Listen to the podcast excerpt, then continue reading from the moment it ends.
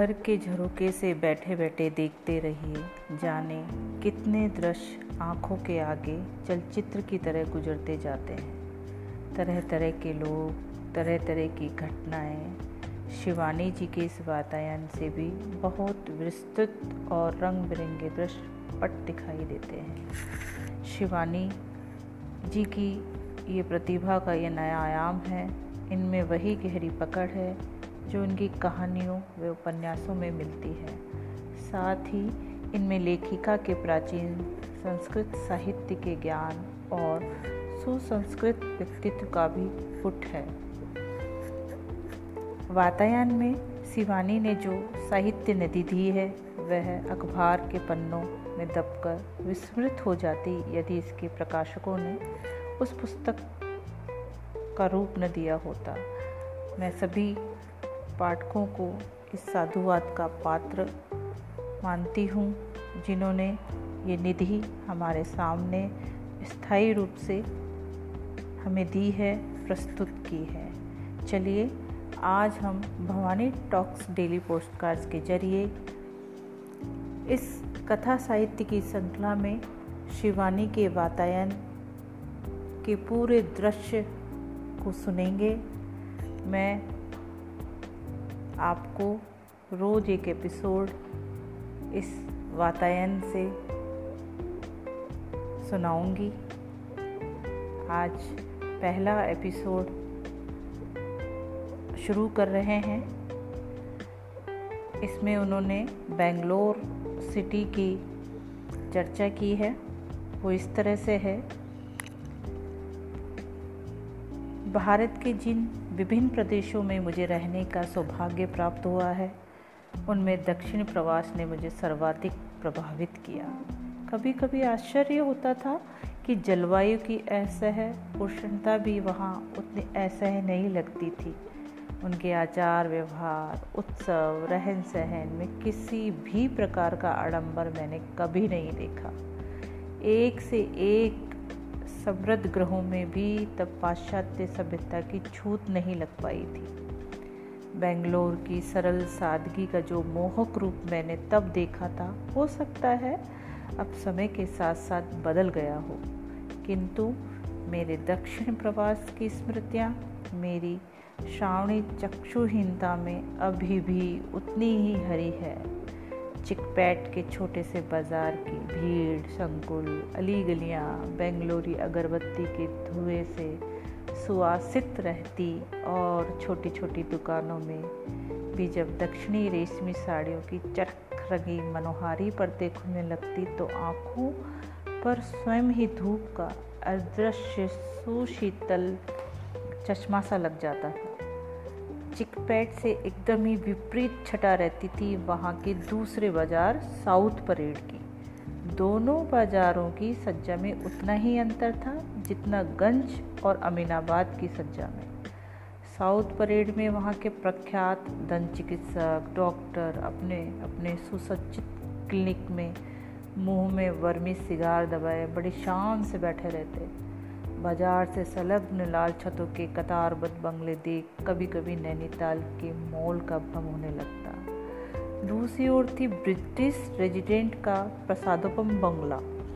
उधर आकर्षक दुकानों के काउंटर पर दिव्य स्मित की आभा बिखेरती सुंदरी एंग्लो इंडियन युवतियाँ ग्राहकों को कुछ न खरीदने की इच्छा होने पर भी वह चुंबक सा खींचने लगता था। उन दिनों द्वितीय महायुद्ध की विभीषिका अपने मत नर्तन कर रही थी। इसी से ऑस्ट्रेलियन गोरियों को एक टुकड़ी वहाँ प्राय ही गश्त लगाती रहती थी। संध्या होने पर वहाँ के बाज़ार में जाने का दुस्साहस बहुत ही कम होता था, किंतु वहीं आसपास स्थित वाचनालय का आकर्षण भी बहुत था। फिर अंग्रेज़ी चलचित्रों की प्रदर्शन भी, तब एकमात्र वहीं के ग्लोब छायागृह में होता था। उन दिनों वहाँ जब ग्रेट डिक्टेटर का प्रदर्शन हो रहा था, तब हम भाई बहन भी साहस बटोर वहाँ पहुँचे। लौटने में जो दृश्य देखा, वह नारी के शौर्य एवं साहस का ज्वलंत दृष्टांत बना। सदा के लिए हृदय प्रज्ञित हो गया। बेंगलोर में झटका या निम्नमुखी, खुले तांगे का ही प्रचलन अधिक हुआ करता था। कुछ कुछ हमारे प्रदेशी इक्के जैसा ही था वो। किंतु उसकी शान और सज्जा स्वामी की मर्यादा के अनुकूल ही रहती थी। पीतल के चमचमाते जोड़ चमकती गद्दियाँ, उधर अश्व के कंठ में रहते बड़े बड़े मनके और छोटी छोटी घंटियाँ और सिर पर रंगीन परों के फरफराते फुंदे। हवा के वेग से झटका चलता तो हिलते रंगीन फुंदे, ठुनकती मन को घंटियों की माला और हैदराबादी चालक के कन्नड़ में दिए जा रहे आदेश, उस सरल सवारी में भी इम्पाला में बैठने का आनंद उड़ते थे। हमारे झटके का चालक भी उसी के ठसकेदार व्यक्तित्व से मेल खाता था। बूटा सा कद, गोरा सुर्ख पठानी चेहरा सलवार रेशमी कमीज, मखमली बास्कट और तिरछी लगी हैदराबादी फरदार टोपी। सब मिलाकर उसके व्यक्तित्व को और भी आकर्षक बनाकर प्रस्तुत करते थे। नाम था शेर मोहम्मद और नाम के ही अनुरूप उसके रोबीले कंठ स्वर की गर्जना भी थी। उसके साथ हम लौटने में कभी देर अबेर हो जाती थी तो घर में किसी को चिंता नहीं होती। एक सयाने अभिभावक के रूप से ही वह हमें मार्ग भर डांटता, ले जाता। और उसी धमक के साय में लौटा जाता। उस दिन उस दिन भी वह हमें वैसे ही डांटता, लिए लौट रहा था। माँ जी से कहूँगा, लड़कियों को अंग्रेज़ी पिक्चर मत देखने दें, बर्बाद कर रख देती हैं ये पिक्चरें। सहसा उसने घोड़े की लगाम खींच ली और बिजली की गति से उतर गया। घोड़े को ऐसे खींचा जाना शायद अच्छा नहीं लगा था। वह अधैर्य से ही नहलाने लगा। घोड़े को पुचा पुचकाकर शेर मोहम्मद ने हमें सवारियों सहित एक घने जुर्मट में खींच लिया। हम समझ गए कि उसने किसी अप्रीतिकर, अनहोनी घटना का आभास पाकर ही अपना झटका ऐसे खींच लिया था। वह अब स्वयं भी अंधेरे में दुबक गया। उसकी फरदार टोपी का अग्रभाग ही हम देख पा रहे थे। एक क्षण को उसने अपना चिंतातुर चेहरा हमारी ओर मोड़ा और होठों पर उंगली रख हमें चुप रहने का आदेश दिया। दम सादे हम अपने धड़कते कलेजे को हाथ से दबाए इधर उधर देख रहे थे कि सामने नज़र पड़ी दो तीन दक्षिणी युवतियों को घेरे मरकट मुखी चार पाँच मदमत गोरों की टुकड़ी उन अपनी उन्मत्त हँसी से हमारा कलेजा भी दहला गई। युवतियाँ निश्चय ही समृद्ध ग्रहों की थी।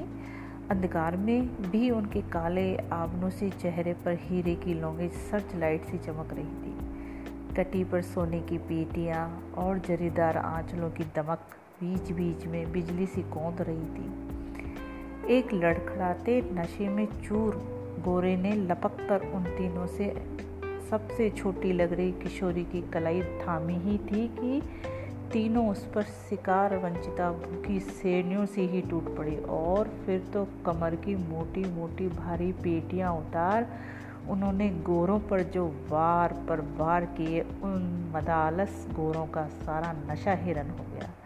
इस बीच हमारे झटके चालक को भी जोश चढ़ गया और वह भी झटके सहित घटना स्थल पर पहुँच गया। हम देखते ही वे गोरे अपने सूप सी टोपों को संभालते ऐसे बकटूट भागे कि पग धुली का बवंडर सा उठ गया। हमने ही फिर अपने झटके में उन तीनों साहसी बहनों को गंतव्य स्थान तक पहुँचाया। उन तेलुगु भाषणी वीरांगनाओं की भाषा हम नहीं समझते थे, न उन्हें हिंदी, अंग्रेज़ी ही आती थी। शेर मोहम्मद ही हमारे बीच दुभाषा बनाता। वे तीनों बहनें साउथ परेड के प्रसिद्ध गोवानी दंत चिकित्सक डॉक्टर मिरिंडा से अपनी छोटी बहन का दांत उखड़वा कर लौट रही थी। दंत चिकित्सक।